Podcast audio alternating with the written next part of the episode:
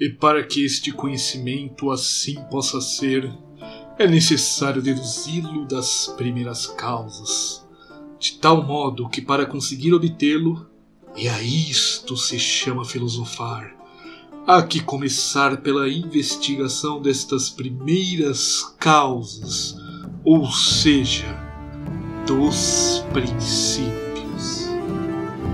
René Descartes Princípios da Filosofia.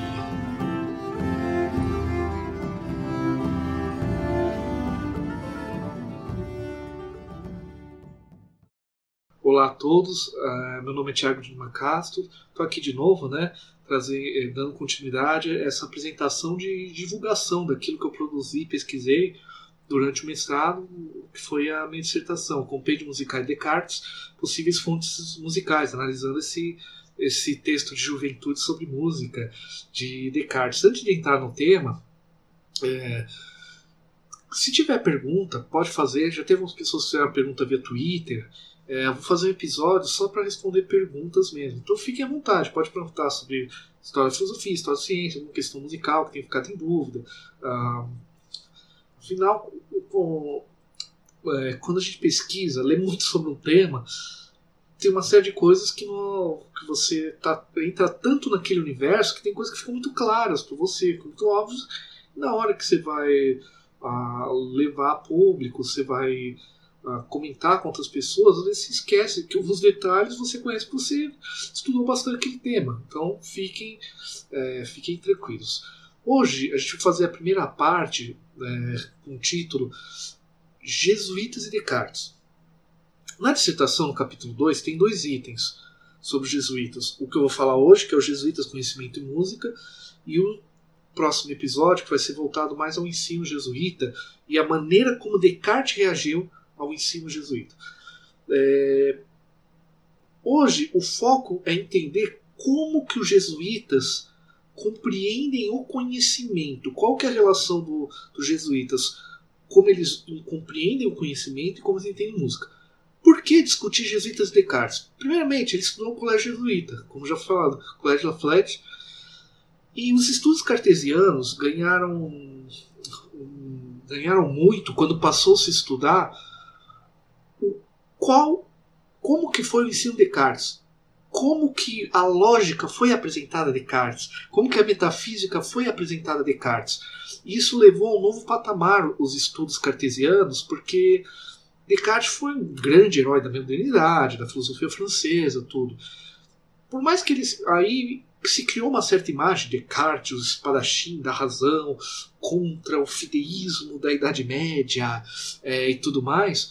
Porém, a gente tem que ver que ele, ele teve uma visão do que seja metafísica, ele teve uma visão do que fosse, seria a lógica clássica.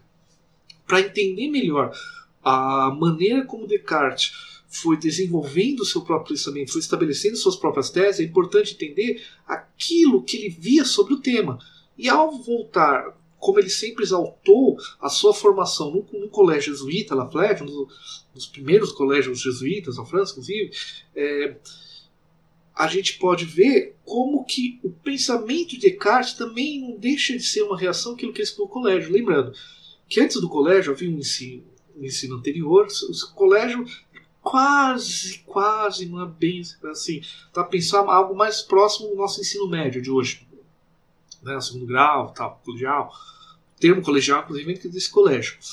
É, que era intermediário antes de, do indivíduo entrar numa universidade. A universidade, que é uma das grandes heranças que nós temos da, da Idade Média. O ensino na Grécia, as escolas gregas eram, é, funcionavam em outros processos, tudo. Bom, Vamos então começar hoje entendendo um pouco, é, entrando discussão, quem são os jesuítas, o que comem, como viviam, não, né? como eles vi, como eles lidavam com o conhecimento. E lembrando se quando a gente entra nessas questões, não é aqui uma discussão sobre fé. Então, a questão não é discutir se os jesuítas tinham uma fé realmente cristã, não.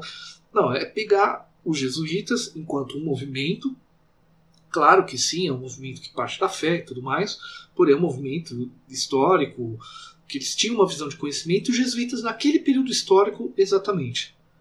questão não é se os jesuítas hoje veem as coisas da mesma forma como daquela época. Assim, ensino jesuíta hoje é exatamente igual àquela época. Não, isso são assuntos diametralmente diferentes. Aqui é uma, é uma análise filosófica sobre como o jesuíta via conhecimento naquele momento. Como que o estudo de filosofia e de música também do jesuíta trazia uma determinada visão sobre esses temas. Só isso. Tudo bem? Vamos, vamos começar. Então a chamada Companhia de Jesus, né, ela foi fundada pelo Inácio de Loyola, isso a gente vê na escola, pelo ano de 1534. Que era basco, né? E o que acontece? Os jesuítas é, eram um braço da Igreja Católica na sua contra-reforma. Lembrando, a contra-reforma é a reação católica à reforma protestante de Lutero, Calvino, todo aquele movimento. Qual que era o papel dos jesuítas? Recatolizar a Europa ao mesmo tempo que é, ca, é, catoliza, leva o catolicismo ao novo mundo, né? Vão, ao Japão, a Índia, Portugal, toda a América Latina, África e outros, e outros locais para além da Europa. Então esse, esse, um, esse foi um dos braços importantes da Igreja Católica nesse processo uh, de contra-reforma. É, e recatolização porque trazer novamente a força da fé católica e, e tudo mais. Veja, se é uma ordem fundada por um basco, né, basco que até hoje é um estado da Espanha, tudo, naturalmente ela vai ter muita influência daquilo que era produzido em Portugal e Espanha. Isso é muito importante.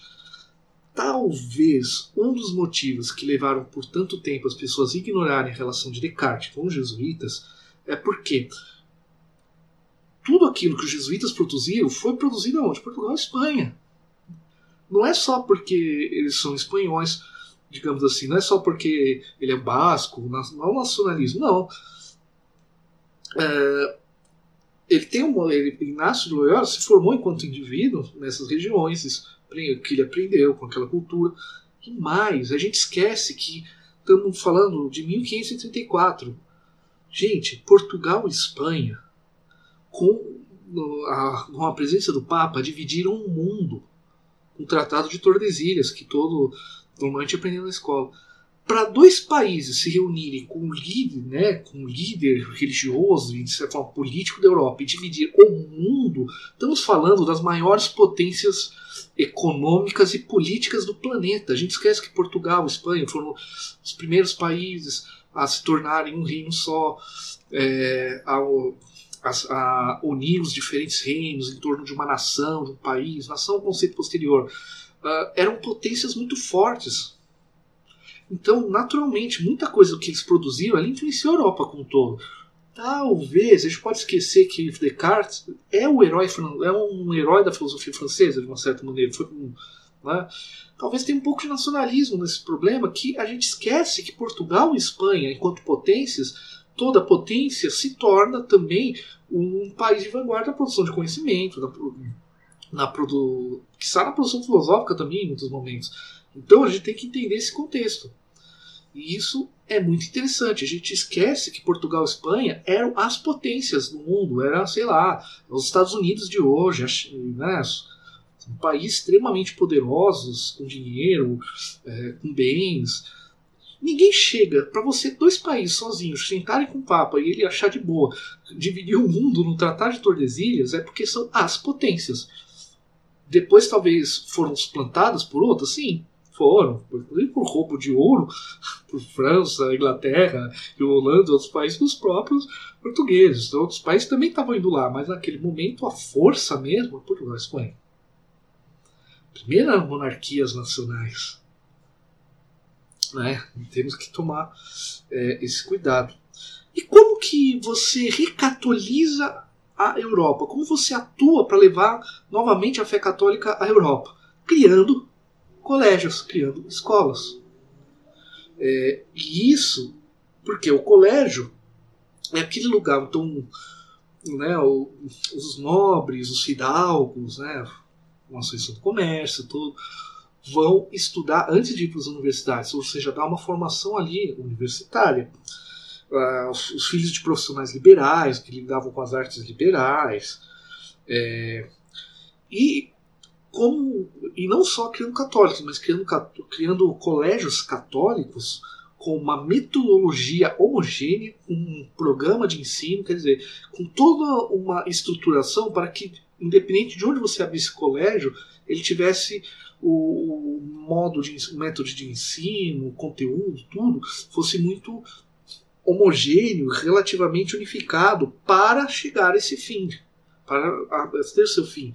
Uma coisa que muita gente esquece, Loyola tinha uma formação, tinha sido um soldado, tinha uma formação militar. O que, que é um bom soldado? Um bom soldado é alguém que realiza algo. Se você é um soldado não, não realiza alguma coisa, você não é um bom soldado.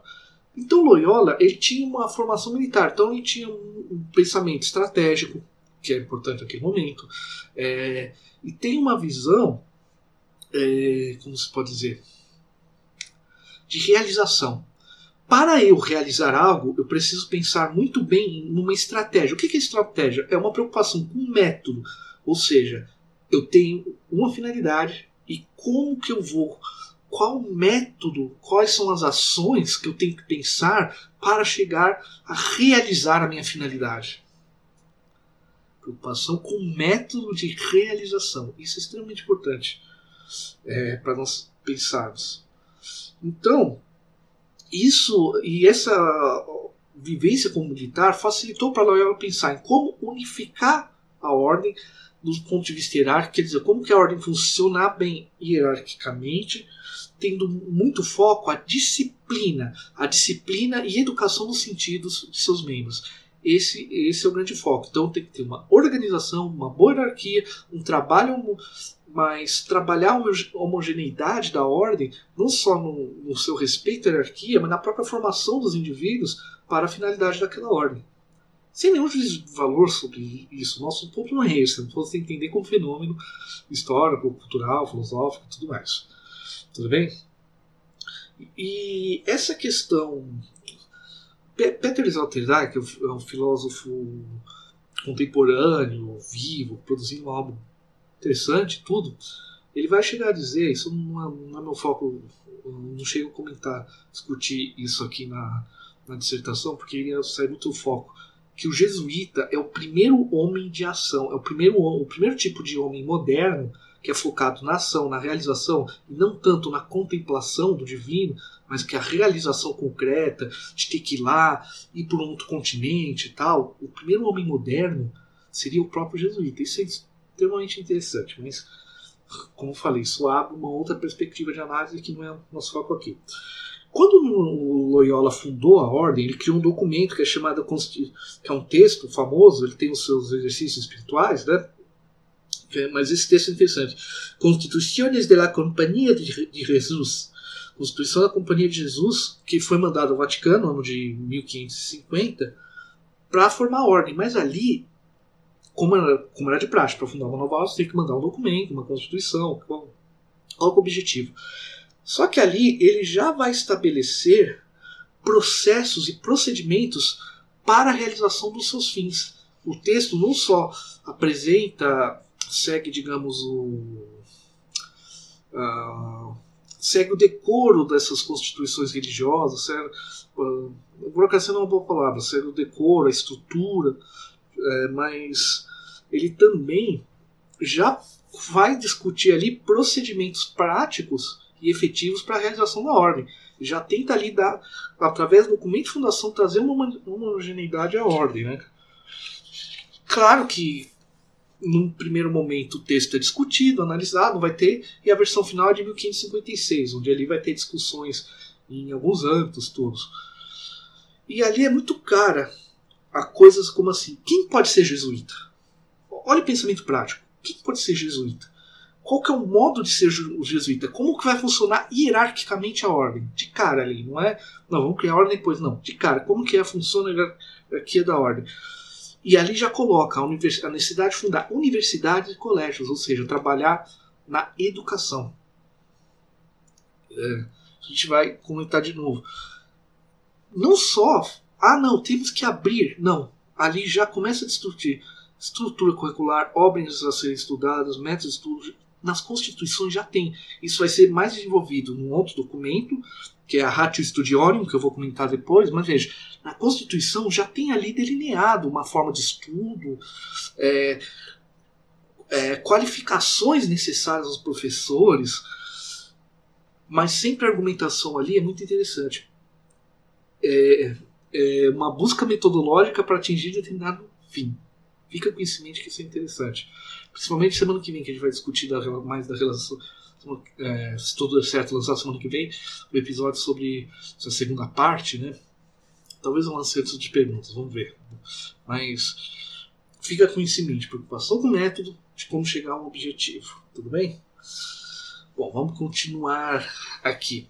Essa obra Exercícios Espirituais, que é anterior, que é o texto de 1548, né, onde ali é muito que ele está concebendo, colocar ordem e tal, é, o Loyola vai colocar sua maneira de ver as concepções da vida religiosa, o processo de autoeducação para cumprir os desígnios da vida religiosa. Olha a ideia de um estrategista, a racionalidade estratégica, né? Preciso de um pensamento, né? E a vida, que é a base da vida do sacerdote jesuíta. Nem todo mundo que estudava no colégio jesuíta necessariamente se tornaria um sacerdote. Na universidade, talvez sim, mas não necessariamente no colégio. Mas é claro que no colégio jesuíta essa obra vai circular ali, claramente. Inclusive porque vai, Descartes é no começo, nos 600 e pouquinho. A ordem tinha uns 50 anos, é uma ordem relativamente recente ainda. Bom, e tem uma frase que, eu destaco: o que, que é para ele são exercícios espirituais? Uh, já vou comentar outra coisa sobre esse tema, mas olha só. Qualquer modo de examinar a consciência, meditar, contemplar, orar vocal ou mentalmente e outras atividades espirituais. Porque, assim como passear, caminhar e correr são exercícios corporais, também se chamam exercícios espirituais os diferentes modos de a pessoa se preparar e dispor para tirar de si todas as afeições desordenadas e, tendo-as afastado, procurar encontrar a vontade de Deus na disposição da sua vida para o bem da mesma pessoa. Está aqui, né? Constituição. Perceba o seguinte: preocupação com o método preocupação com o modo há uma finalidade clara, mas há essa preocupação metodológica. Isso que eu, quero, isso que eu acho importante deixar muito claro. E é a diferença de corpo e espírito. Tem umas coisinhas meio cartesianas aqui, de passagem, né? mas isso é, é, é, outra coisa. Inclusive tem um texto, exercício espiritual do Pierre Radot, ele até comenta, pô, boa parte dessa, é, é uma obra famosa, de boa parte do, desse título de exercícios espirituais é uma leitura que o, o Loyola teria, teria feito dos filósofos helenistas. Isso é, uma, é um parênteses, mas fica aqui, né? Um, fica aqui o contexto, né? Bom, e quanto mais se analisa esse texto, está aí disponível gratuitamente na internet, tem ali até um link, uma bibliografia da dissertação para ele. É, a gente vê constantemente essa preocupação com o método é, e os passos para dominar a si mesmo. Né? Uh, inclusive, tem um autor que cito, que é o Molina, ele, vai, tem, ele tem um trabalho grande sobre os jesuítas que ele vai dizer que é, esse passo disciplinar a mim mesmo é um processo essencial para os jesuítas atuarem no mundo. Sem autodisciplina, sem uma educação de mim, dos meus sentidos, eu não posso atuar no mundo, cumprir a finalidade divina e tudo mais. É, e para isso, sempre, como ele, Molina comenta, é a preocupação com os passos, com o método. É, pra, porque sem eu dominar a mim mesmo, eu não posso levar o cristianismo a nenhum lugar. Bom, vamos continuar. E a obra tem, tem essa divisão né, de complexidade dos passos mais simples para os mais complexos. É sempre essa sequência didática que ele é utilizado, fique em mente. O Arthur Thompson tem um artigo clássico de 72 que ele vai discutir, que ele vai chegar a comentar. Inácio Descartes atribui uma grande importância ao método à ordem, onde ele vai dizer que ao longo do artigo que o estilo literário, que o estilo de escrita, a preocupação com o método está em Loyola, está em Descartes. Descartes estudou no colégio jesuíta. A gente não pode esquecer desse aspecto. E que é muito interessante, né? É, e a preocupação contínua do conhecimento, do método de conhecimento também. Descartes teria uma certa influência, né? essa coisa de si para depois fora. Primeiro eu vou no si, depois para fora. Je suis, donc je sais pas se penso algo existe. Bom, desculpa. Vamos voltar aqui. No ano 50, 1550, vai ser fundado um colégio romano que vai servir de modelo aos colégios jesuítas. Você fala, pô, você tinha falado Espanha, Portugal, por que um colégio em Roma? Por afinal, um colégio romano. Ah, vou fundar um colégio romano em Madrid. Não faria sentido. Hoje talvez até faça, na época não faria sentido. Gente, onde está o Vaticano? Em Roma. Criar uma nova ordem cria suspeitos. Pô, como é que esses caras vão ser? Bom, a, igreja está numa tensão, estamos perdendo o país, estamos perdendo fiel, estamos numa briga aí com o Lutero, com os luteranos, calvinistas, por aí vai. Os caras estão criando uma nova ordem. Vamos abrir um colégio. Cria em Roma. Roma, o Vaticano, consegue acompanhar pela proximidade. Coisa estrategista, né? Bom, então e, por, e isso é interessante. Vamos criar, já tem o colégio, o documento de criação da ordem, já tem toda a questão do colégio. Vamos criar um colégio modelo para testar isso e depois mandar pelo mundo. É, eu faço uma série depois mando franquias. Bom, e é, através dessas é, das experiências desse colégio, que em 1599 uma comissão jesuíta vai escrever a Ratio Studiorum, uma comissão das pessoas ali que atuaram no colégio romano vão escrever esse documento, a Rádio Studiorum, que era, gente, agora vamos abrir colégio tudo quanto canto. É, vai ser o programa de que, que vai, vai ser o texto que vai definir todo o funcionamento dos colégios jesuítas. Todos eles vão seguir esse esquemão. Curiosamente, o Brasil utilizou a Rádio Studiorum com base no seu ensino até na segunda metade do século XIX houve uma mudança, mas no Brasil esse texto também foi importantíssimo. Porque qual que é a diferença? A Constituição, né, a Constituição da Companhia de Jesus é um texto geral, é um texto geral dos fundamentos da ordem. Por mais que ali já fala do colégio, disciplinas e tudo mais, você para abrir uma escola você precisa falar quais autores e tudo mais. Né? É, aí a Rádio Studior vai, e vai o quê? especificar mais os processos, quer dizer, a construção, qual a ideia do professor? Na rádio, quais os processos de admissão, grades curriculares, quais filósofos vão ser estudados, quais são os comentadores daqueles filósofos que serão estudados, tudo isso está na Rádio Studiorium é, e todas as minúcias do seu funcionamento. Um documento interessante. Claro, a primeira versão é latim, porque você está Colégio Romano também para aprovação do Vaticano e tudo mais. Agora, isso é interessante. Mesmo a ordem, o mesmo colégio tendo sido fundado em Roma, o material, aquilo que é produzido, é principalmente produzido onde? Portugal e Espanha. Portugal e Espanha. A gente acha que não há tradição de filosofia portuguesa. Não é? Portugal e Espanha. Né? Ou mesmo teóricos musicais. Né? Tá. E mesmo outros países. Né? É...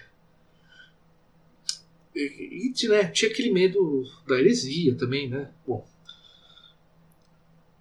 E metafísica, boa parte, era produzida em quais universidades? Universidade de Coimbra, que existe até hoje, Universidade de Coimbra e Universidade de Salamanca. Lembra do Francisco de Salinas, que falei no episódio anterior? Né? Onde ele escreveu, lecionou e tudo mais. Essa era a base. Porque o, jesu... o movimento jesuíta começa ali, então naturalmente ele vai trazer a bibliografia dali. Mas eu tenho que estabelecer ao lado de Roma, porque a, é, permite uma melhor discussão com o Vaticano e o, evita acusações, porque imagina, você criasse de cara um colégio em Coimbra, Madrid, Toledo. Nossa, aí para criar um processo de heresia tem que ir até, sabe, é um processo longo. Não, já cria ali, testa ali, tá ali do lado, tudo vai ficar tranquilo. Depois que a coisa foi funcional, tal, evitou os problemas, espalha. Mas a bibliografia vem de Portugal e Espanha. Por quê? Porque todos escrevem em latim. É, e tem uma coisa interessante. Isso, claro, que é para tentativa de evitar heresia. Eles tinham uma obediência grande à, à Igreja Católica, era um princípio quase indiscutível. Vai levar até durante a história do movimento jesuíta no século XVII algumas mudanças de posturas para seguir as ordens do Papa. Tal. Uma ordem recente, não é uma ordem franciscana, não é uma ordem de, de 500 anos, é uma ordem de 50, até, tem que ser mais cuidadoso. E olha o que é interessante. A, a observação absoluta em relação à Igreja Católica, porém, a tradição clássica é propedêutica a o aprendizado das verdades religiosas, ou seja, o conhecimento clássico é propedêutico ao ensino das verdades religiosas. Então a gente está se colocando a mentalidade jesuíta aqui, esse é o nosso esforço. Veja bem, estamos, qual são os elementos do Renascimento? Humanismo, retorno à Idade Clássica. Crio colégios que atendam aos auspícios humanistas e ao mesmo tempo traga um elemento católico aqui. Olha que ideia interessante. Claro, parece sim, parece só um marketing, só uma estratégia de dominação, mas não. Eu estou no contexto onde todo mundo quer isso. Não adianta eu criar um colégio que não tem esse sentido. E é contra, e a própria, inclusive porque essa ideia do conhecimento clássico ser base do aprendizado da fé é uma coisa que os teólogos fazem muito durante toda a história da Igreja Católica, da, né, da, da, da Baixa, da Alta Idade Média. Aqui você está reagindo e levando isso aos leigos. Esse é um problema. Os leigos vão estudar, tudo bem. Vão usar o conhecimento clássico, ou seja, eu introduzo os leigos que estudam ali a própria teologia. Interessante. É... Não sou católico, não sou jesuíta, nada disso, mas é, é, é interessante essa questão. E qual que era o foco do estudo? Latim, lógica, gramática, retórica e dialética. Inclusive se tinha aulas em latim, se falava o latim. Então as pessoas ali tinham um conhecimento muito profundo em latim. Se Descartes estudou no colégio jesuíta e o foco muito era latim, claro que ele conhecia muito bem a língua. Cada escolha das suas palavras são muito bem pensadas. Então, bom. Ah, claro que a gente não pode esquecer também que a própria fi a filosofia católica já estava, a filosofia já estava cristianizada, já teve Agostinho dialogando Platão, Tomás de Aquino, tem toda uma tradição de patrística escolástica. Então, era muito mais trazer essa informação ao leigo. Esse aqui é o ponto. Né? É, e outra coisa, o aluno ali, se ele for, depende se ele for jesuíta ou não, ele tinha que ter uma capacidade interna de tomar decisões morais. Por quê? O jesuíta viaja para o Brasil, a decisão moral não dá para escrever ao seu. Não dá para escrever ao superior em outro país. Não dá, ele tem que tomar ali. Então tem que ter uma formação intelectual que permita que o indivíduo tome as suas decisões ali no momento que elas ocorram. Esse também era, era o foco, a capacidade argumentativa, né? Afinal, filhos de, de profissionais liberais tudo, que esse médico, advogados. E além da necessidade de pregação, né? Você vai pregar se você não souber argumentar, não, ter domínio sobre essas áreas, como você vai, se você posteriormente ir para a universidade tornar um jesuíta. Não tem como. Uh, e é claro, né, formar, mas também trazer aos leigos que têm interesse em estudar, que é outro fenômeno da, renascença.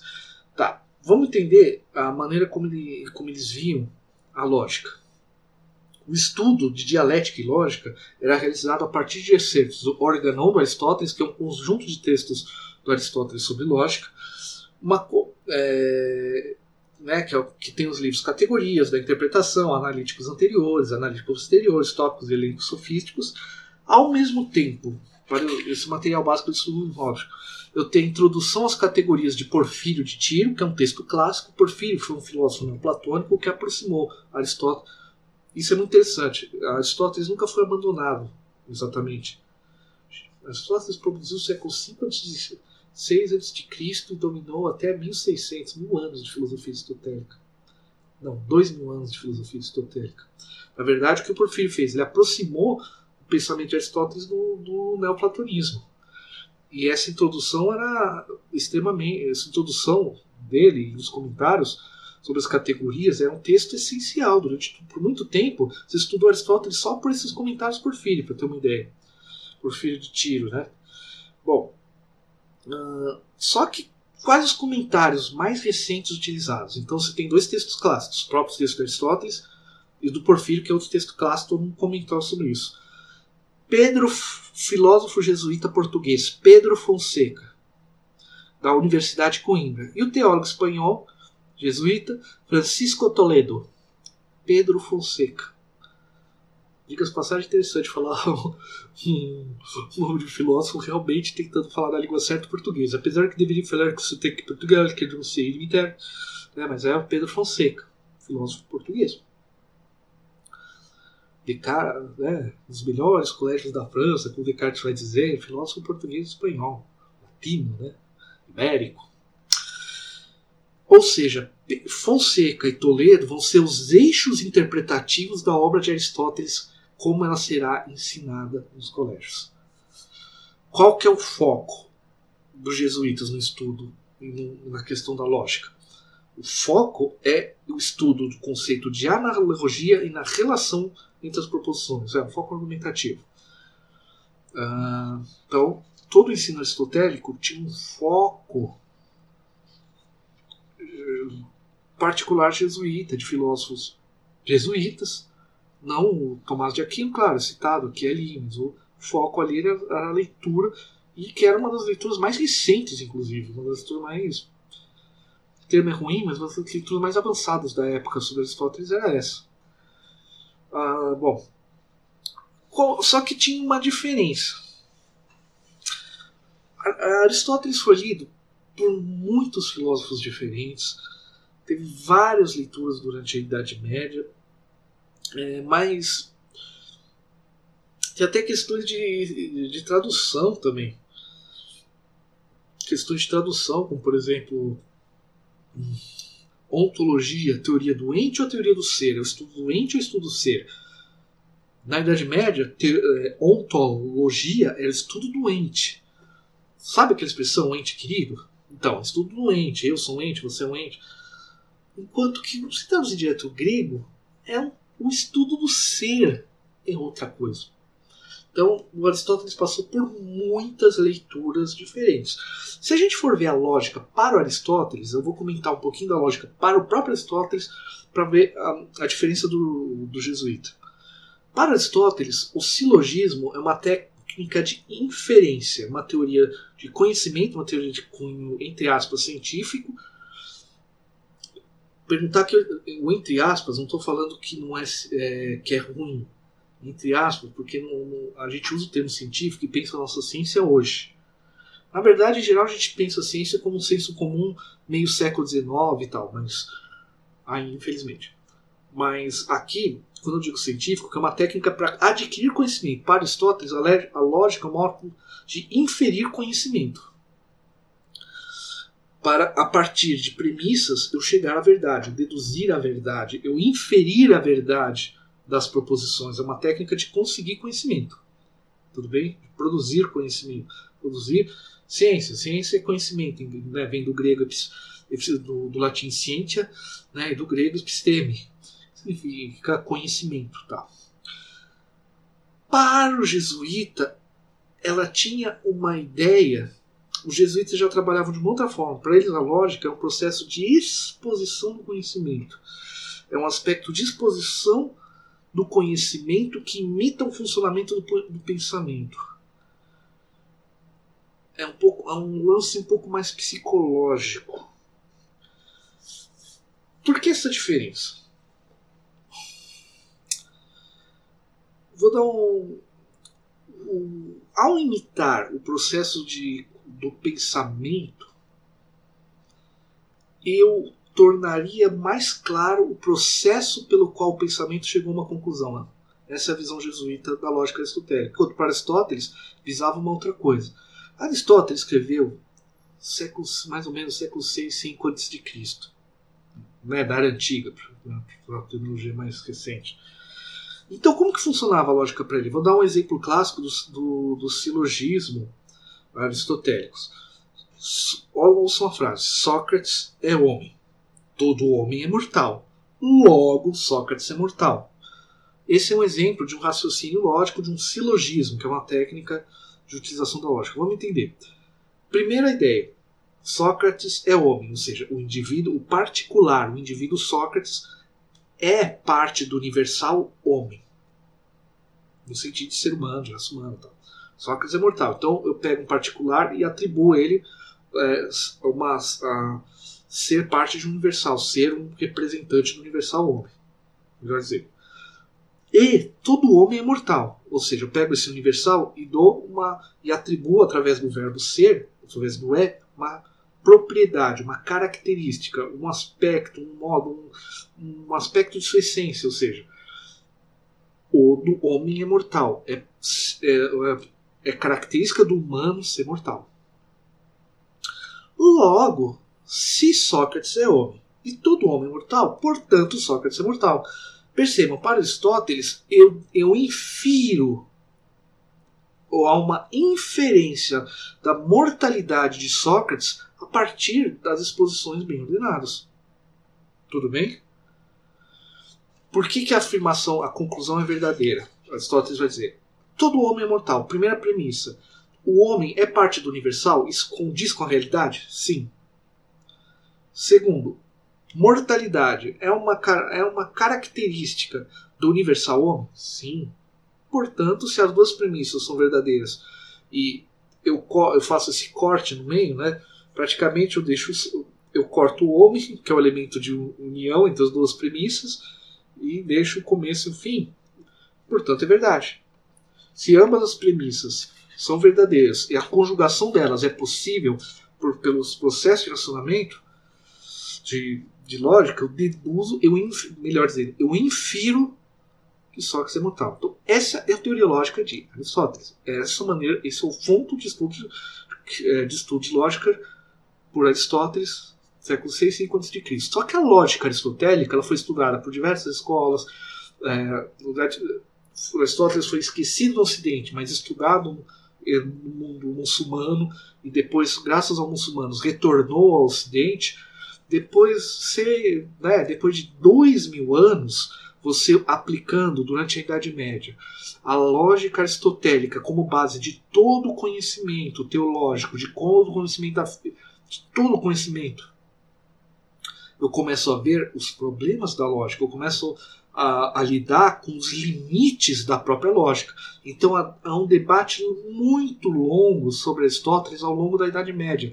É um curso gigante que se faz. Tive a oportunidade de estudar isso professor João Carlos Estevão na USP, e é um processo muito longo de, de, debate, até porque os objetos metafísicos, os objetos com os quais se discutia a lógica durante a Idade Média, existência de Deus, como articular trindade, como os processos de intelecção, ou seja, como que eu vejo um objeto e separo a forma da matéria. São discussões bem abstratas, bem complexas. Então é como se eu testasse a exaustão a lógica aristotélica. Quando eu vou testando a exaustão, vão aparecendo problemas, vão aparecendo lacunas que vão sendo preenchidas. A gente lembra comentando no, contexto, quando falei do contexto filosófico, por, por exemplo, quando Roger Bacon escreve a nova organum, ele está tentando trazer uma nova organo, ou seja, uma substituição organo aristotélico, usando, focando no método empírico que já está em Aristóteles. Aristóteles usa muito a empiria. Esse nome empiria tem mais a ver com o sexto empírico, que é um filósofo é, da antiguidade tardia e tal. Mas, então percebam, isso fica. Quando você vai vendo as lacunas da lógica, o problema, e mais, a lógica em Aristóteles está muito relacionada à linguagem. E o jesuíta, eles já trabalham com o problema seguinte: eles já trabalham com, com questões internacionais. O direito internacional começa em Coimbra, que é o problema. Nós somos europeus, estamos chegando. Qual que são os direitos dos indígenas? Esse é um problema que o jesuíta, ao tentar recatolizar o mundo, locais que não têm uma fonte, que não têm uma base cultural do Ocidente, vai ser, vão se degladiar. Diga-se passagem, parte, boa parte dessa tendência antropofágica, né, como diria o de Andrade, do Brasil, de misturar a sincrética, em parte vem do jesuíta, porque o jesuíta vai entender que tem aspectos que são culturais. Então, e o que, que é mais cultural do que a língua? De uma certa forma, o jesuíta vai trabalhar uma ideia de separação entre língua, entre linguagem e pensamento. Então, para o jesuíta, para a lógica jesuíta, é, é, é como que o pensamento encadeia conceitos. Então, quando eu uso a lógica, eu vou concatenar bem os pensamentos, vou expô-los de maneira clara e minha argumentação vai ser mais convincente porque eu acompanho o método do pensamento. Porque há uma separação entre pensamento e linguagem, coisa que para Aristóteles não há. Pensar é linguagem. Razão, o próprio termo logos também é palavra. Também tem a ver com as palavras. E esse é um debate muito longo que levou a Ockham, na Vale de Ockham. A grande saída da interpretação jesuíta é essa, entender essa uma separação entre pensamento e linguagem e entender que a lógica aristotélica talvez não funcionasse exatamente da maneira como Aristóteles pensou. Ou pelo menos não dasse mais para aplicar dessa maneira, vamos vamos ver, tem uma série de questões. Então, quando eu sigo o, o essa leitura o, essa leitura de Pedro de Fonseca, de, de Fonseca e Toledo, que é o seguinte: se Sócrates é mortal, o meu pensamento se coadjuna com aquela ideia. Ok, o mortal, é, Sócrates é homem.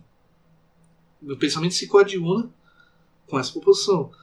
Todo homem é mortal, o pensamento se coadjuna. Portanto, Sócrates é mortal. Ou seja, eu fiz, eu acompanhei os próprios processos, processos do pensamento e o exponho na linguagem. Essa é a questão dos jesuítas.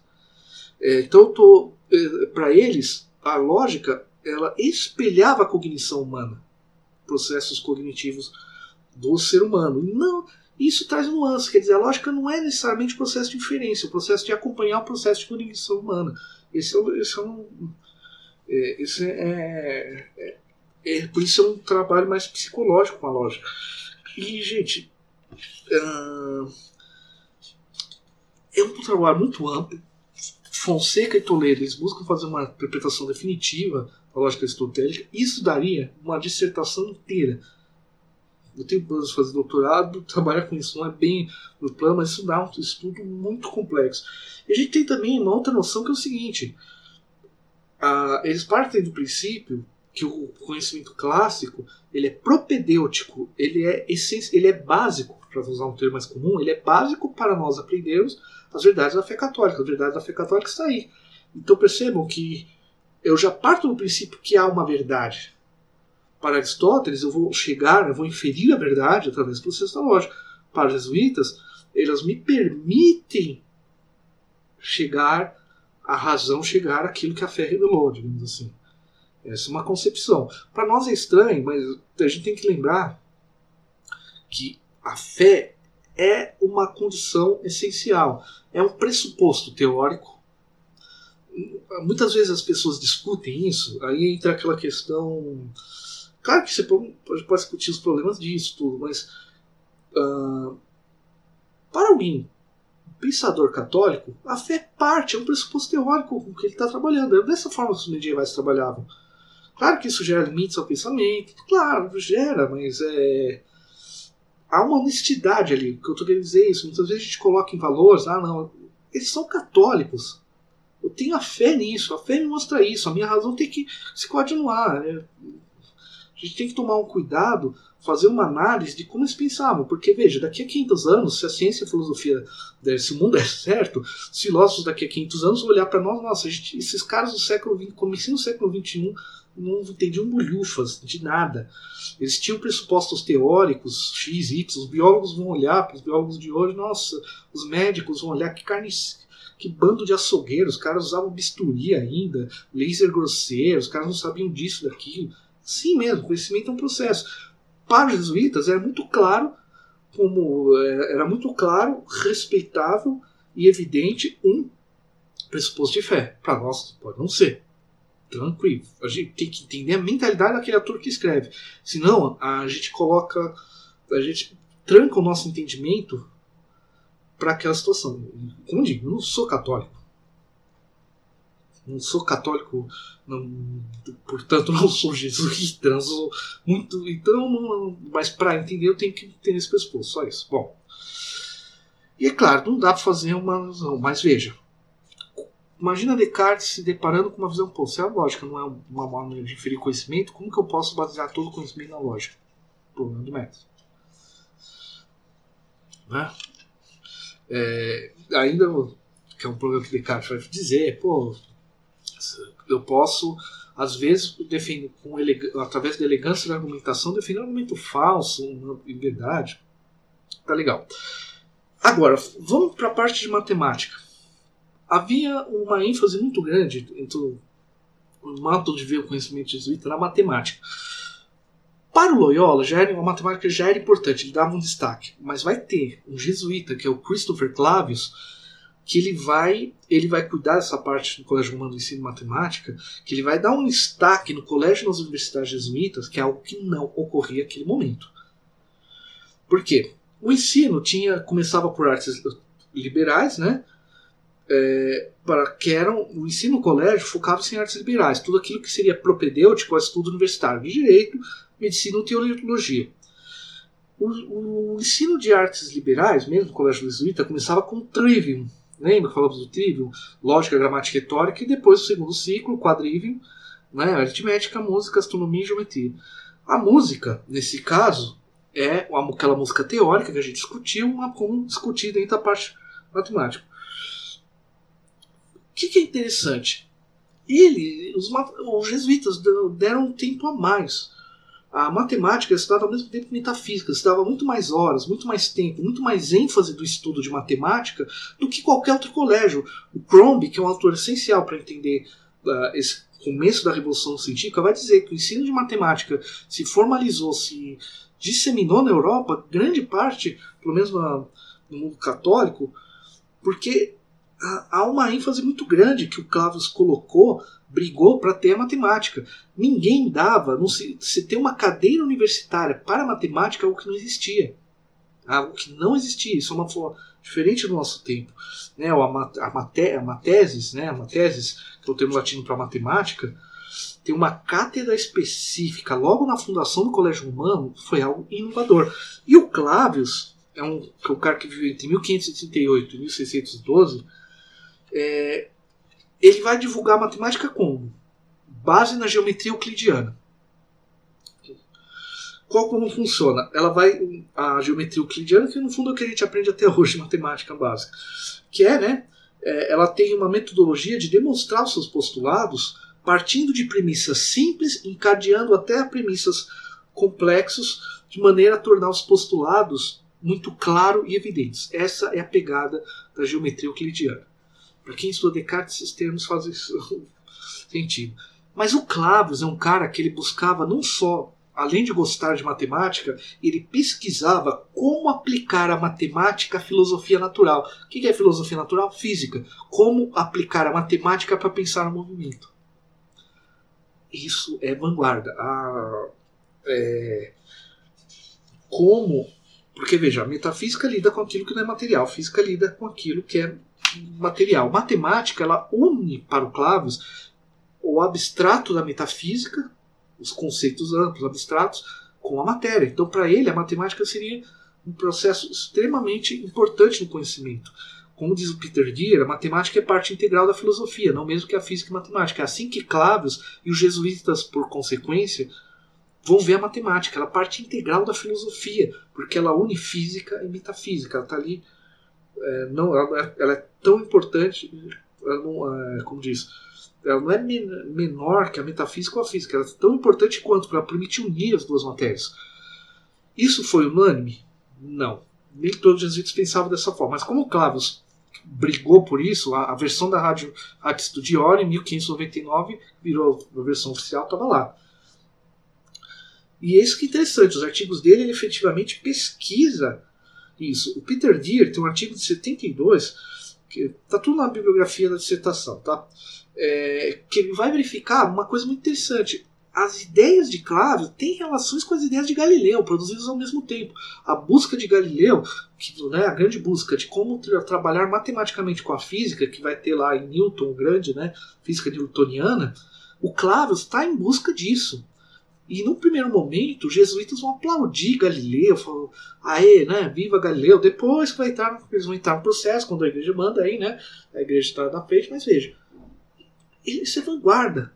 Vanguarda em que sentido? Eles foram os primeiros a disponibilizar a matemática dessa maneira tão intensa colocá-la como essencial. Isso é essencial à modernidade. E quem vai fazer isso para os católicos é Clávios e, portanto, os jesuítas. Isso é muito interessante, inclusive buscando o, o sonho dele é usar o método geométrico para a física e quiçá para a metafísica.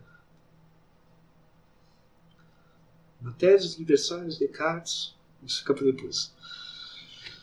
E é claro, ele vai dividir a física em dois a matemática em dois eixos, é uma divisão interessante. Ela tem uma parte abstrata e tem uma segunda parte que é a relação entre que é o uso da matemática para pensar as, as, coisas sensíveis. O que, que quais são essas sub-áreas da matemática, esse segundo aspecto que pensa os objetos sensíveis? Astronomia, perspectiva, nada mais renascentista, né? O trabalho dos artistas renascentistas, quer dizer, estudar perspectiva. Geodésia, que é geometria aplicada aos terrenos, porque a geometria era a base da arquitetura. Por muitos anos, os gregos, os babilônicos usavam geometria para pensar arquitetura. Basicamente era esse o foco. A geodésia, especificamente, entender os terrenos, né, seus declives e tudo mais, a partir de objetos geométricos. Aritmética aplicada, dinheiro tal. Mecânica, movimento dos objetos. Arquitetura civil e militar. Isso na matéria de colégio. E música. Olha que interessante. A ideia da música já está presente, já está, mas o Clavius vai dar maior destaque, vai ver a matemática, vai interessar-se extremamente por essa pesquisa de como utilizar a matemática para pensar objetos sensíveis, algo que a música estava mais avançada que a astronomia, em certo sentido. E isso vai ser o ensino. Os jesuítas são essenciais nesse processo uh, de levar a matemática à modernidade. E é curioso, porque esses estudos sobre a relação entre Clavius e Galileu são extremamente interessantes, inclusive para pensar como Descartes absorve a física uh, de Galileu, como Descartes vai pensar a física, e como todos aqueles como Mersenne uh, e outros que vão estudar em colégios jesuítas vão lidar com a física. Isso é extremamente interessante. E, gente, essa relação também tem um cunho pitagórico, né?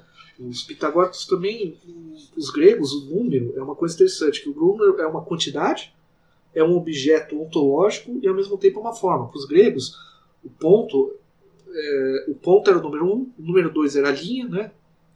dois pontos, o número 3 era o triângulo, e o número 4 era o retângulo, quatro pontos. Então tem uma base. Veja, tudo isso tem uma base desde a antiguidade. Contudo, a coisa do Clavius e, portanto, os jesuítas vai ser o quê? Dar essa ênfase matemática tão grande. E é claro que a música aqui vai ser vista de um ponto de vista teórico, enquanto arte liberal, focado nas relações matemáticas. Isso, o Clavius ele não vai ter uma, nos escritos dele uma grande ênfase sobre música. O foco dele é a física. O foco dele é a pesquisa dele de como juntar matemática e física, né?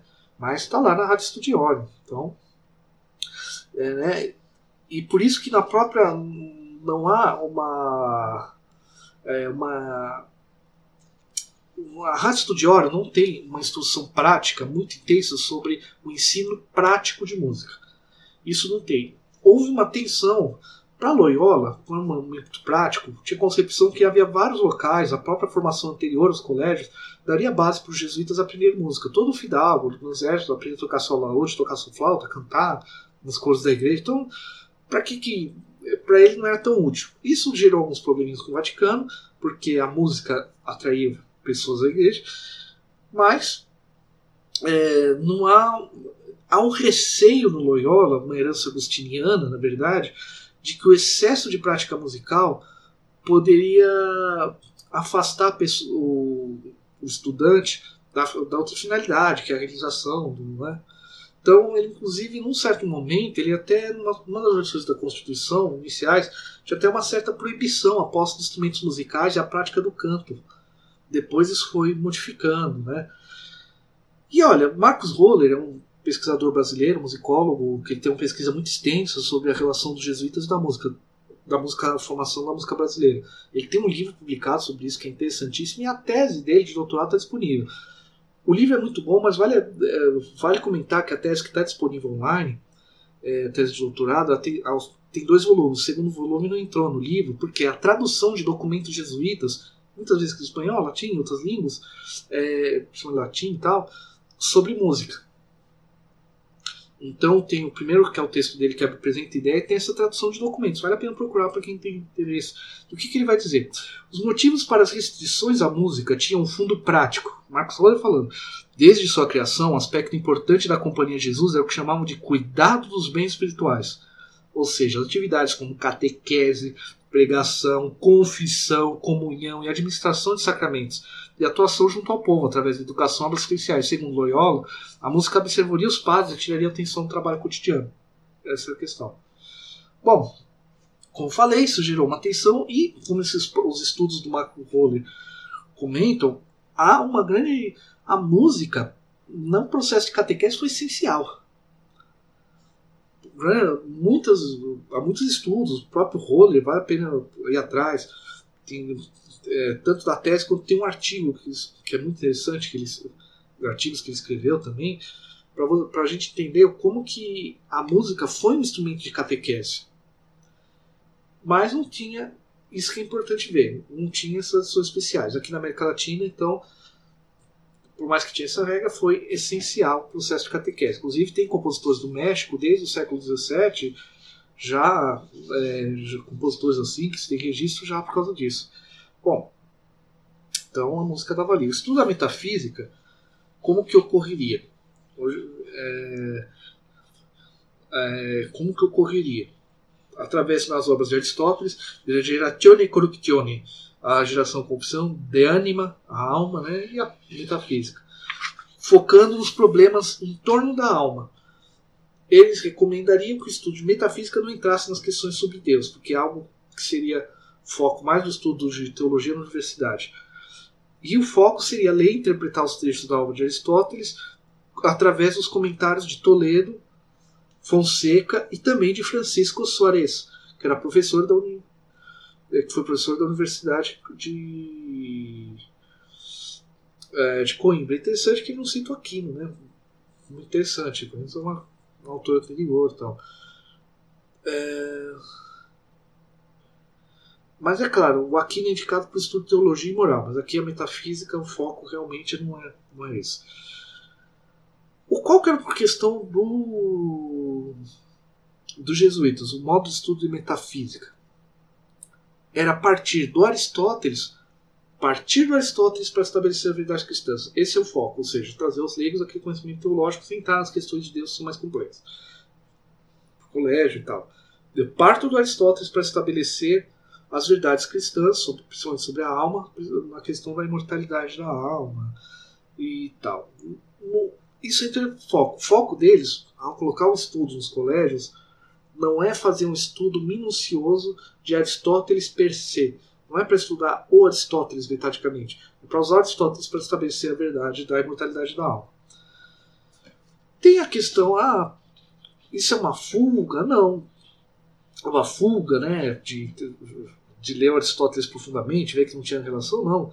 É, articular a metafísica de Aristóteles com o cristianismo é um projeto já do Pedro Abelardo, né, do Abelardo, né, Pedro Abelardo, uh, uh, para aquele fim. É mais uma coisa, eu posso usar os conhecimentos válidos, racionais de Aristóteles para fundar, fundamentar a metafísica, só isso. O estudo de moral se dava a partir da ética nicômaco de Aristóteles. Aqui, nesse caso, moral e ética não tem diferença, basicamente. Tem um ponto mais subjetivo aqui na moral do que, do que social, mas a, o foco é o indivíduo, cuidar de si, mas, claro, a capacidade do indivíduo de pensar os problemas quando ele vai virar padre, né, para orientar os outros. Também com os comentaristas de Coimbra com a base de casuística. O que é casuística?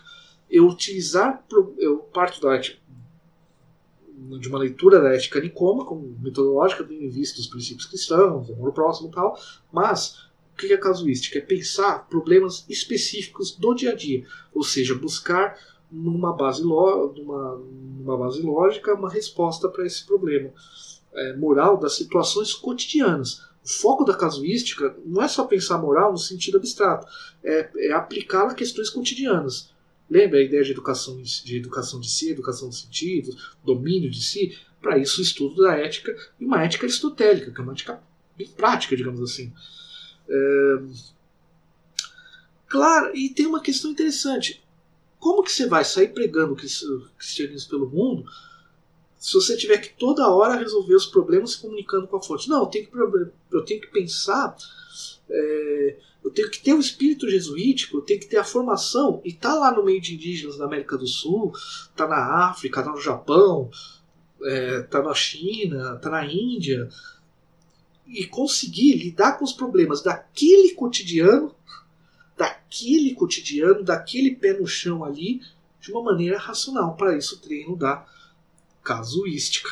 Na Síria também, ou seja, é, a aristotélica era uma forma de acesso de educação para a casuística para dar orientação espiritual, para tomar as suas decisões levando em conta o chão. Isso que é, isso que é interessante. É uma lógica extremamente prática é, de pensar em casos para co colocar um outro. Sem entrar no aspecto religioso da casuística, né, estou analisando. É... Isso é interessante. O foco deles era entender a lógica para orientar o outro e a si mesmo, levando em conta a toda a subjetividade daquele problema, toda a situação concreta daquele indivíduo naquele problema. Interessante esse foco. Havia obras específicas, né, como a Suma Casum Conscientiae, Conscientiae, que é a Suma dos Casos de Consciência, Toledo, Pedro Toledo, publicar, né, que é um livro de 1586, e a Relectio de Índios e de Juri Belli, Releitura dos Índios e a Lei das Guerras, do frade dominicano Francisco de Vitória. Isso da Universidade de Salamanca. 1539, que é a base do direito internacional. Desculpa, em Coimbra tinha também esse foco, mas primeiro apareceu ali em Salamanca. Veja, isso é a parte do ensino, inclusive do ensino no colégio. Eu usar uma obra que trata da questão do indígena e das leis, independente da maneira como vemos hoje essa questão, vamos entender a mentalidade jesuíta no caso que a releitura do índio da lei das guerras, quer dizer, eu estou lidando em territórios lá fora. Como que eu lido com índios? Eles não têm a nossa base cultural, têm outros costumes. Como lidar com isso? Né? Claro, para catequizar e tal. Né? Mas veja, então percebam que o ensino moral é extremamente prático e focado na subjetividade das coisas. Isso que é interessante. Para quem já conhece um pouco Descartes, já entende um pouquinho né, a moral provisória, seguir as leis locais. O problema do jesuíta é casuística. Ele tem uma norma, né, ética aristotélica, os princípios cristãos. A ética aristotélica se dá sobre o modo de pensar as causas, mas levando em conta o pé no chão. Esse é o foco. E a gente vê o seguinte: o que, que os jesuítas fizeram no final das contas? Eles assimilaram diferentes tendências da uh, diferentes tendências da, do, do Renascimento. Então aqui a gente tem uma tendência muito forte aqui. Uma leitura de Aristóteles que permite evitar os problemas que certos outros autores tiveram, que é, de uma certa forma levaram criação da ciência e tal, uh, é uma resposta ao humanismo. Né? Então, o tomo é unir matemática e física, que é algo que estava ocorrendo, que foi essencial para a formação da, da mentalidade moderna né, a necessidade de e a necessidade de pela fé católica, agir no mundo de maneira a fortalecer essa fé, vai levar à criação de instituições voltadas a essa visão de conhecimento. Como que se dava um pouco na prática, a gente vai ver no próximo episódio, discutindo o Colégio Laflette e como Descartes reagiu. Não vou dizer, não vamos discutir o que Descartes propôs é, a partir de suas críticas, porque isso vira Aí viraria um negócio extenso com todas as obras de Descartes. Não, mas só foco aqui é música. Mas a reação de Descartes ao maneira como o jesuíta vê o conhecimento é essencial para entender por que, que Descartes usa aquela estrutura que uh, escreveu dentro daquela estrutura que discutimos no episódio anterior sobre o compêndio musical. E vejam, tem um ponto que eu, na dissertação eu não falo nesse item, eu falo no próximo, mas Descartes, mas os jesuítas tinham a dança. Eles incentivavam a dança como exercício de postura, né? a dança obriga o indivíduo fidalgo a ter uma boa postura, e como exercício de domínio de si. Diferente da dissertação, vou começar a, a, a comentar isso agora, porque é interessante. Primeiro que se tem dança, alguém tem que tocar, não tem rádio, não tem YouTube, não tem Spotify, então tem que ter alguém tocando. Gente, não há discursos que valorizam tanto a dança. Há toda uma discussão rítmica sobre o ritmo que remonta a Agostinho, porque o ritmo traz um problema de um tempo interior em relação ao tempo exterior. É importante no pensamento de Agostinho para pensar o tempo, mas aqui eu estou valorizando a dança. A dança são corpos se movendo. Para eles era importante o contato da dança, tanto como parte da vida fidalgo, tal. A dança é parte de certos ritos sociais, né, tal. Mas veja, para educação dos sentidos também, né, corpos se aproximando, educar. Não tem essa valorização da dança. Isso não é comum naquela época. Discursos que valorizem a dança. Do ponto de vista prático, todo mundo valorizava a dança. Mas outra coisa é fazer um. É uma ordem religiosa recomendar a dança. Ah, mas tinha os, francisco, os franciscanos, os franciscos gostavam de dançar. Mas outra coisa é uma ordem que incentiva a dança no colégio, na sua própria constituição e na sua ratio studiorum. Isso é uma outra pegada. Eu estou uh, discutindo, eu estou argumentando em favor, em favor da dança como um exercício físico, uma certa forma, um exercício espiritual, melhor postura, exercício físico, né, ajuda a educar os sentidos, de como lidar com a aproximação entre corpos, tudo, atende redes sociais, mas esse colocar dança é algo um pouco fora. É parte da formação do Fidalgo? É, porque ele vai dançar, vai ter danças aqui e ali. Mas outra coisa é uma ordem religiosa colocar dança. Tendo São Jesuíta do século XVI, do século século XVI, XVII, colocando dança no colégio. Isso é extremamente interessante. Extremamente interessante. Haveria uma relação entre isso e a maior valorização da dança. Já tem muita peça instrumental de dança no século XVII. Já desde o final, já tem, já tem publicações, já tem muita publicação de dança nessa época mas quando você coloca isso no colégio, uma ordem religiosa, isso ganha um outro sentido. Isso traz, um, isso, isso traz uma ênfase à dança, tanto a dança enquanto ato de dançar, enquanto a, enquanto a música que se dança.